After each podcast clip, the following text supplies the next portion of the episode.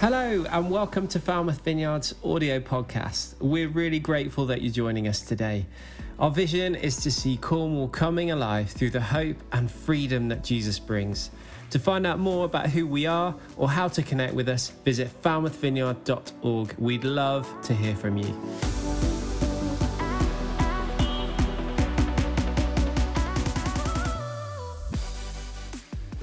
Welcome. If I haven't met you before, my name's Nathan. Um, it is great to have you with us. Um, if you're on holiday, welcome. Hope the weather's better than it was last night. Anyone else have like a mini crazy storm last night? We, um, I was like, what is that noise? Like, is it the middle of winter? What has just happened? Have we suddenly gone from like heat wave to like dead of all? Anyway, um, on holiday we were camping, and um, as you know, through, you know, we were in France, and then um, the heat wave broke spectacularly with an enormous thunderstorm. Like, and you know those moments like, I feel vulnerable in a tent. Uh, I can feel the ground moving, and it's constant lightning, as if someone's like flashing a strobe light just outside. And, like, and then I was like, oh, is the tent going to be waterproof? So you're up walking around thinking, is there any drips happening anywhere? Like proper rumbly loud around the valley echoey thunder. Did the kids wake up? Not at all. Is that interesting, isn't it? I was thinking that last night as well. Anyone, who slept through? Who woke up? Incredible. We those, sang those words this morning through the storms of life, and I was like, oh, you can, sometimes you can just sleep through, just carry on. It's just crazy. Um, so we are going to be opening the book of Daniel this morning. Um, the reason I have chosen this book going into this term is because it's a subject and a person and a, a, culture almost that I have been mulling over the last years, especially during the pandemic. Um, and it, I think it will help us frame our Christian walk, how we follow Jesus, our narrative going into this term, but also at this cultural moment globally and nationally. How do we, as followers of Jesus, live as exiles within a strange, but familiar culture. The, the whole book of Daniel is about God warning and warning and warning Israel through the prophets, through Jeremiah, through Ezekiel and Isaiah, and saying, If you don't turn back to me, Israel, if you don't turn back to me, exile will happen. You will be forcefully removed from your home. Jerusalem will be destroyed, and we will exile you into Babylon. And then you know what happens, because Daniel is the story of them being in exile. So it's helpful, I think, because the New Testament also frames this theme of us as exiles, us as strangers in a foreign land, rather than us as the dominant culture, as Christians and as followers of Jesus, influencing everyone else. How can we? As a creative minority, influence the culture that we find ourselves in, whether it's the culture generally in society, which is a bit vague, or the culture of our family, or the culture of your workplace, or the culture of your village, or the culture of your town, the culture of Cornwall, or wherever you may find yourself. How do we, as a minority of followers of Jesus, influence that wider culture? So I'm hoping that looking at the book of Daniel, not just Daniel, obviously it's his buddies as well, we will see this theme come out. How can we speak prophetically to culture? How can we have integrity within our culture? How can we have resilience within our culture? All of these things come through as themes within the book of Daniel. Now, as you know, I love the Bible Project. So they have done not they have done a Bible overview of Daniel, but I thought what we'd watch would be the, the theme of exile within the Old Testament and New Testament. So hopefully that will paint the picture and tie together the theme of exile through the book of Daniel that we're going to look at this term. That be okay? So, snazzy video for two minutes. In the year 587 BC, the city of Jerusalem was attacked by the Babylonian Empire. And a year later, the city and the temple were plundered and burned. Thousands of Israelites were taken from their homes and relocated all over ancient Babylon. They became exiles. And so now they're a minority, surrounded by a new culture with new gods. Now, some Israelites chose to resist Babylon by revolting or withdrawing. Others gave in, adopting the Babylonian way of life and accepting these new gods as their own. And you might think those are your only two options, but the prophet Jeremiah told them to do something totally different and surprising to settle in, build houses, plant gardens, grow families, and most surprisingly, to seek the well being of Babylon and pray to the Lord on its behalf. So, this is like a third way. Yeah, it's not compromise or revolt. What does it look like? Well, there's a whole book of the Bible that explores that question. It's the story of Daniel. Daniel was one of the Israelites taken into the Babylonian exile. And because Daniel had a royal heritage and education, he was recruited along with some friends to work in the high court of Babylon. Work for the enemy? That would be compromise. Or they could gain the king's trust, take him down from the inside. That's what you might expect, but instead, they take Jeremiah's advice and choose the third way. They serve the king of Babylon, taking on Babylonian names and even clothing style. So they seek Babylon's well being. But in doing so, aren't they just giving up their heritage? It could seem that way, but actually, they aren't. As you read on, the story focuses on moments where they draw the line, and they choose faithfulness to their God and resist the influence of Babylon. So, for example, Well, like when they're commanded to bow down to the idol of Babylon and give allegiance to the king as if he's a god. ah, they won't go that far. Right, this is where you see their true loyalty. It requires them to critique Babylon's idolatry of power, its arrogance, its injustice, but they do it non-violently by laying down their lives. And so God vindicates Daniel and his friends for their faithfulness. So they would serve Babylon, seek its well being, but their loyalty was always to God. Yeah, this is what Jeremiah was envisioning. The way of the exile is a combination of loyalty and also subversion. So they're still exiles.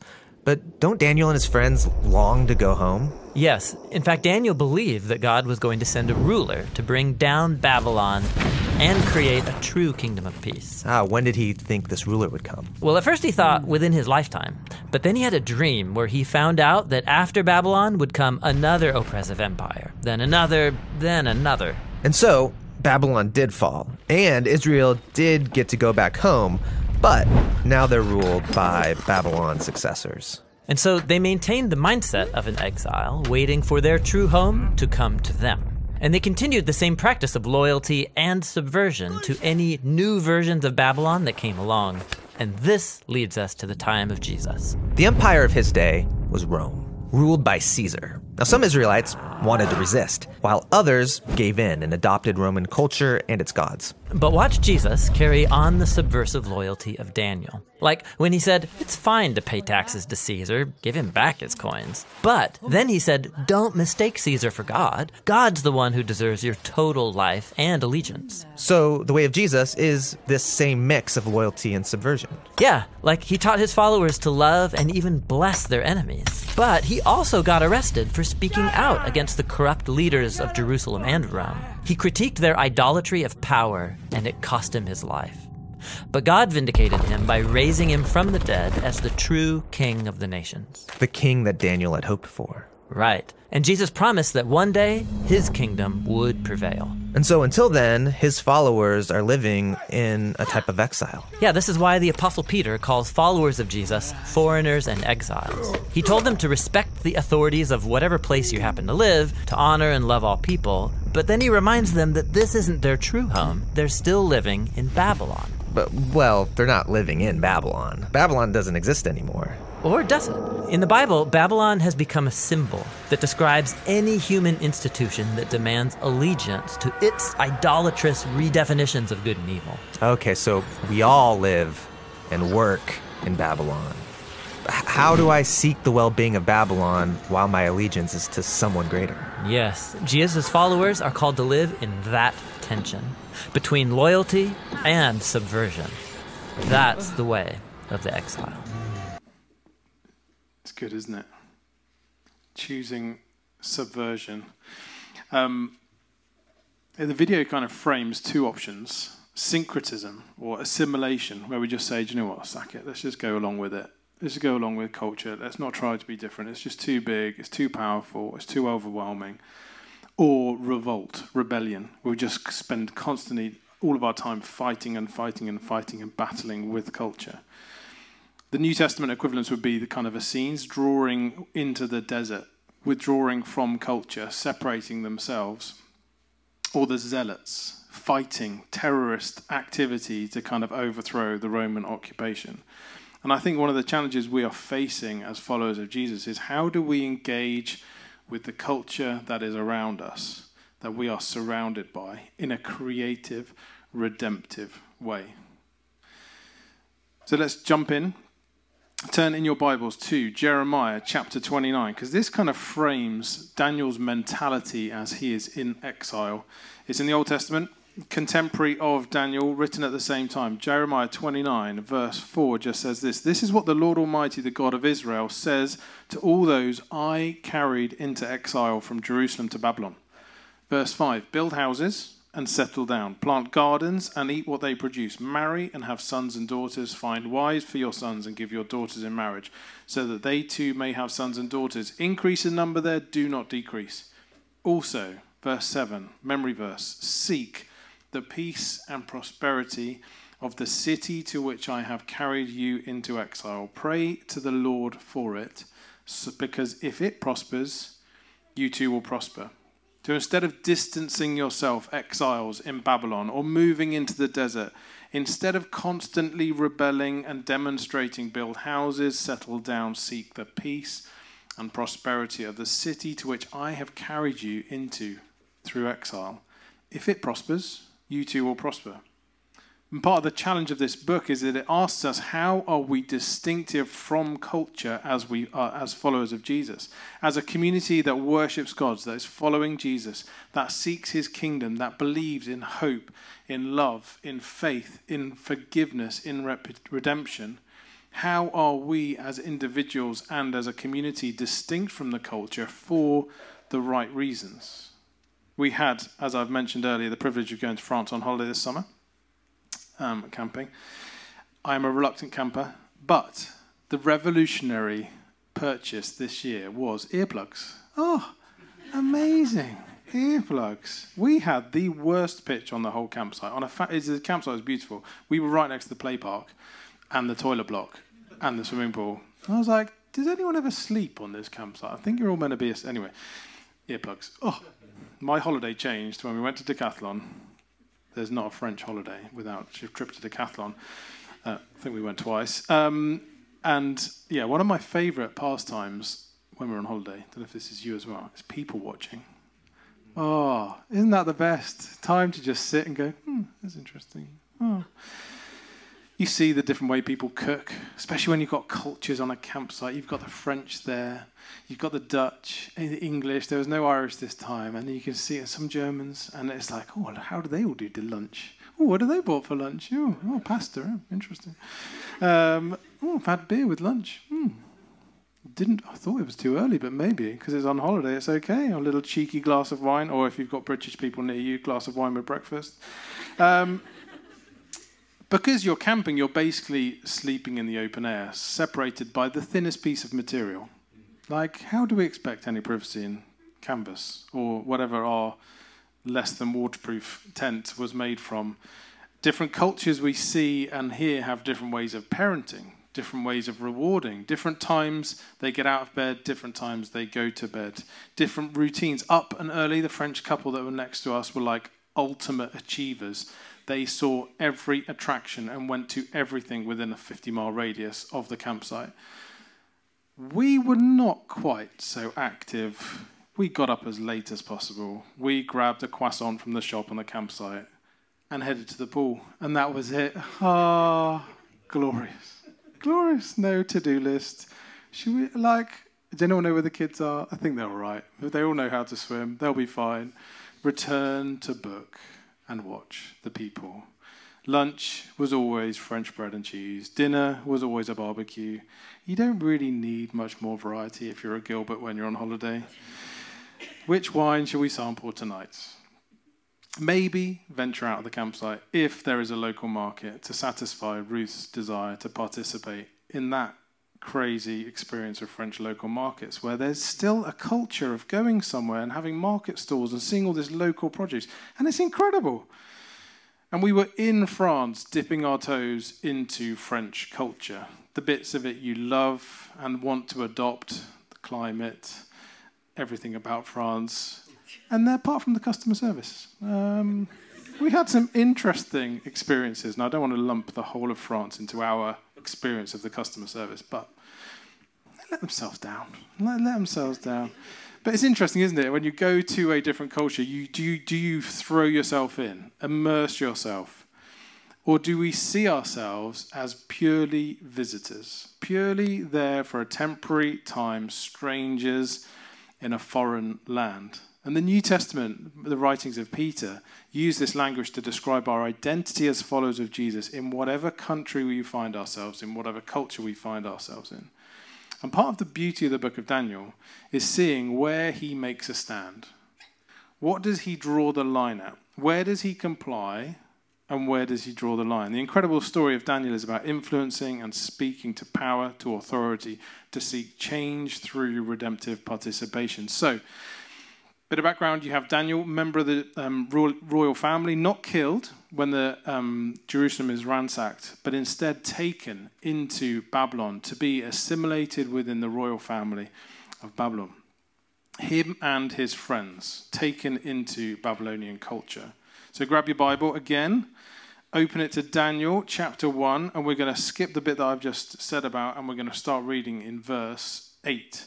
Now, my top tip, which is what I did when I was in, by the pool on holiday, was to download the YouVersion app of the Bible. If you have got that, it's fantastic. You can see all the different versions. You can also, if you've got the NIV, have David Suchet read it to you. Have you done that? Oh, it's like I just he just sounds so wise. They've set the low so deep, and it's just I can't do his voice. It's amazing. Read or listen to the whole book in one go. Just transforms the experience of the book of Daniel. You then get a, a, concept of what happens in what order. You see the prophetic happening all the way through the book rather than all lumped into the end of the book as it's, as it's in the Bible. So let's pick it up. So that's my version. Download the YouVersion app, listen to the whole book of Daniel. Like 11 chapters, it won't take you very long, um, in one go.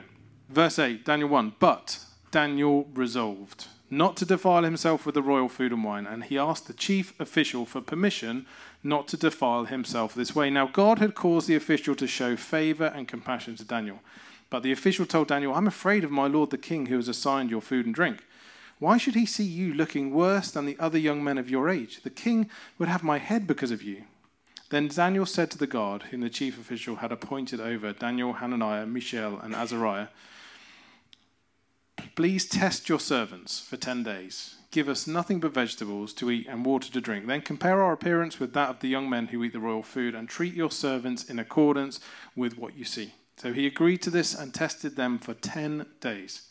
At the end of the 10 days, they looked healthier and better nourished than any of the other young men who ate the royal food. So the guard took away their choice food and wine, and they were to, they were to drink, and gave them vegetables instead verse 17 to these young four young men god gave knowledge and understanding of all kinds of literature and learning and daniel could understand visions and dreams of all kinds. Real parallel with, with the person of joseph in the in, uh, earlier on as well in genesis. The key phrase from verse 8 would be this daniel resolved not to. In the king james version it says daniel purposed his heart and in the message it says daniel determined at this point Daniel had been forcibly removed and enslaved, taken into exile, removed from his homeland, taken into a foreign land. Him and his friends had been renamed, which is the bit we'll skip over, but we'll come back to. He is being educated in a different culture, but this is where Daniel draws the line. The meal was where he took a stand. And the food and drink would have been um, an issue for a number of reasons. It hadn't been prepared within the kosher framework and it would probably have been sacrificed to the pagan gods of the Babylonians. But even in taking a stand, Daniel asks permission. Isn't that amazing? Please test us, he says to the guards. So, what does that teach us? It's interesting, even though they are in this foreign land, being educated in this new system, have had their names changes and are speaking in a different language, this reveals who is still the ultimate authority in Daniel's life what would you say is the ultimate and highest authority in your life? Because Daniel still followed God despite everything else in his life changing. Maybe for you it's your spouse, maybe it's your parents, maybe it's Google or YouTube. Maybe it's a school teacher or a trusted friend, maybe it's a boss or celebrity you follow on TikTok. Maybe it's a political ideology. What is it, that thing that you go back to? And I just need to hear their say on this thing. Daniel demonstrates in this chapter that despite being removed from the nation he was born in, despite having this, his name changed and being named after a Babylonian god, despite being educated in a new language and education system, despite living in a new culture and in a new city, despite all of this change, despite all of this, God was still the highest authority in his life. So, what is the highest authority in your life? What voice has the most sway in your life? Now, I'm hoping and guessing you might say Jesus, and I'm hoping you would, to be honest, but in reality, is, is that true? Who or what is the highest authority in your finances? Who or what is the highest authority in your career decision? What about the way you pr- prioritize your time and your, your energy? Or who or what is your highest authority in deciding your sexual ethic, ethics? To be a follower of Jesus in our culture, whatever culture you find yourself in work, family, society, global to be a follower of Jesus is to be an exile and to have an allegiance to Jesus and his kingdom, and that alone, rather than picking and choosing what bits of our life we submit to God's authority. So, how do we live in that tension, immersed in a culture that's foreign, but also holding on to God as our primary authority? Being in the world, not of the world. Jesus said to be salt, to be light, and to be yeast. And as I mentioned, we were in France and it was warm, really warm. No rain until it really, really tipped it down. Temperatures constantly above average, and you're seeing this picture in the UK and you're seeing this picture across Europe really low, almost non existent rainfall for months. Temperatures crazy high. And one of the headlines where we were was the river temperatures rising. And if you're a fish in a French river, you would be warming up too, very slowly, day after day, as the water temperature rises, the oxygen reduces, and you drift off to sleep. I wonder whether this describes our engagement with the culture around us. We've become immersed in something that is making us more and more sleepy. We've just gone along with it and finding that we've become numb to it. We've just embraced it we've drifted off to sleep. Almost like when you, oh, vegetarians are going to go nuts at this. You cook a crab and it goes to sleep and then it gets cooked. I whispered it so the camera didn't pick it up. Or some other kind of animal like that. Jesus says, be in it, influence it, be salt, bring out the flavor, preserve it, be light in the darkness. You have to be distinct. Be yeast, work your way through the bread to life. Help it rise up. A tiny thing. What even is yeast? It's crazy, isn't it? You stick it in and then the bread goes crazy. A tiny bit brings a huge change to the whole dough. We are called to be strangers in a foreign land, distinct citizens of a different kingdom. Philippians 3, verse 20 says this But our citizenship is in heaven and we eagerly await a Saviour from there, the Lord Jesus Christ. In the first of Peter's letters, he addresses it to the elect, to the exiles spread throughout the world. So, back to the passage, Daniel takes this stand. His ultimate authority is still the living God of Israel, even though the whole of his life has changed. It's not the king of Babylon. And God does an incredible miracle. Now, there are some miracles in the book of Daniel. But this one is up there with the most incredible. Now, spoiler alert Daniel does survive the lion's den and the fiery furnace. But this one is going to blow your mind. Eating just vegetables and water, he looks healthier than the others that eat the meat. Now, being a fan of the barbecue, I'm like, I read this story and I'm being like, no, it just can't be. It cannot be. God, would you are you that powerful that you would make him healthy just through eating vegetables? So if you want a story to tell to your kids about the benefits of vegetables. This is the one, Daniel chapter 1. eating just vegetables. He looks healthier than the other. I want to challenge us. That was a joke. Sorry, vegetarians. Challenge us in three ways. First, where in your life do you need to make a stand? Where do you need to draw a line? In what area of your life are you tempted into compromise? Where are you tempted just to be accepted and fall in with the crowd? Where has acceptance become more important than integrity?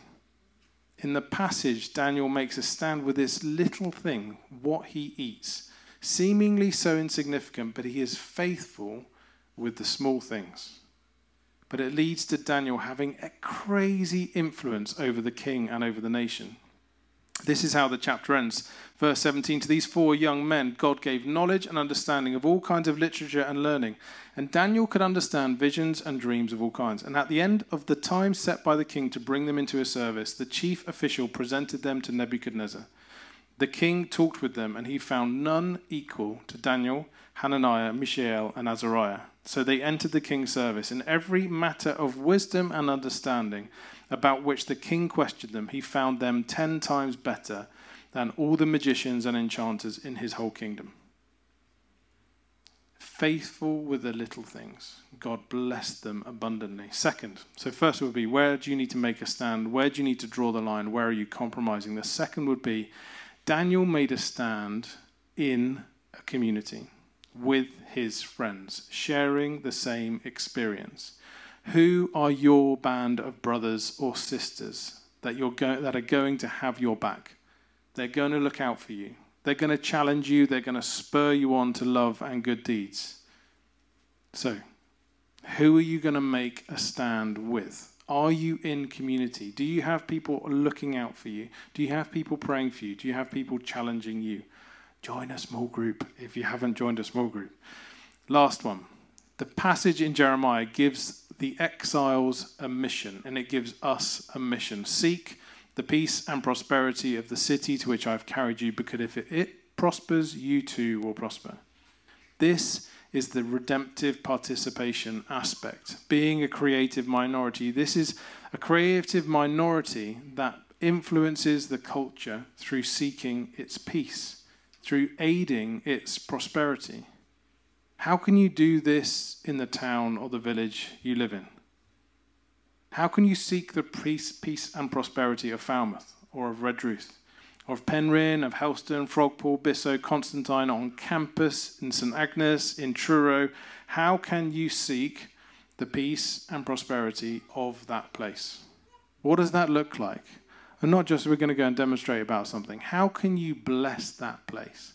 What would it look like for next week? We come back in, Nathan, I just want to tell you this crazy story. We went into the community and just saw this need, and we just thought, actually, we can meet that need. We blessed them. We painted something. We repaired something. We transformed something. We started something. We did something. We brought hope and life. We retold the narrative of the story over that town or that village and said, actually, there's a community that here, here that really cares and loves and wants to seek the peace and prosperity of this village. It's not indifferent. It's actively participating. What has God put on your heart to do to bless and bring peace to your neighborhood, to your street, to your village, to your flat, even if you're a student, maybe? What is it that God's laying on your heart that you could do or you could bring others into to bless, to seek peace? And how can we do that creatively as a community? This term. This is a theme we're going to come back to again and again as we see Daniel influencing and seeing change within this community. How do we live with purpose and mission within our communities?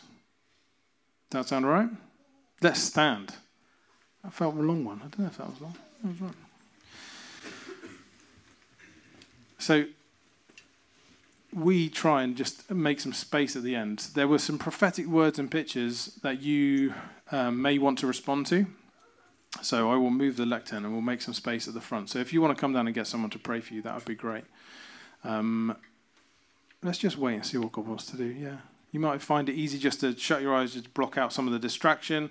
Sometimes we say just to spread your hands out as if you're receiving a gift, just to almost, it shows you that your heart is ready to receive, but it also is kind of like a physical um, expression of something internal. So, God, we just welcome you. Would you come? We know you're here. We know you're speaking. Lord, we've read your word. Would you bring it to life? Bring conviction. Bring hope. Bring purpose. Bring encouragement. These four teenagers just changing the trajectory of a, a nation through small acts of defiance. Welcome you, Holy Spirit. You come. Rest on your people, Lord God. Bring peace.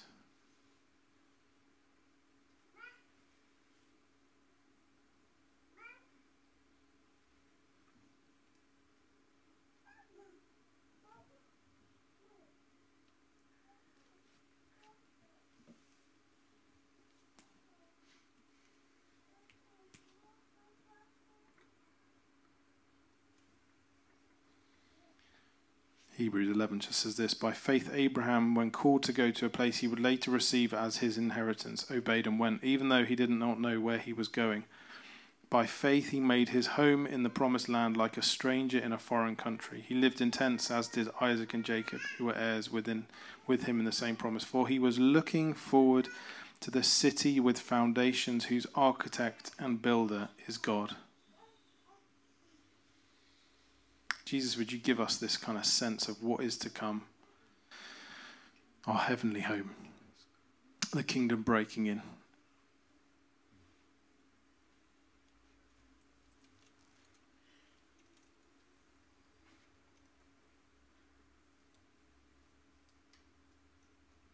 Yeah, I see, just a number of you, God's just resting on. Like, I felt as if we should pray for people that have influence within community, like almost community leaders.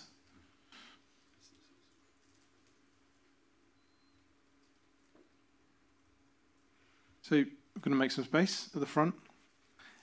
If you would like some prayer, it's the beginning of a new term. Let's go out. Let's start with a a bang in terms of we want to just pray for each other, don't we? we want to, I, I don't know if you're daunted by the fact that the kids are going back to school this term, or the university's term started, or everything kind of changes gear, doesn't it? Suddenly, talking to Steph, your diary fills up where you've had space and capacity. Suddenly, it's reduced. And Lord, Lord God, we just would you just break in? Would you empower us? And I just pray, Lord, you'd know, let us know what is it we need to take on, what is it we need to let down or lay down. What are, what are the, your priorities for this term, for our lives, as a church and as individuals? Would you just be whispering and speaking to us, Holy Spirit?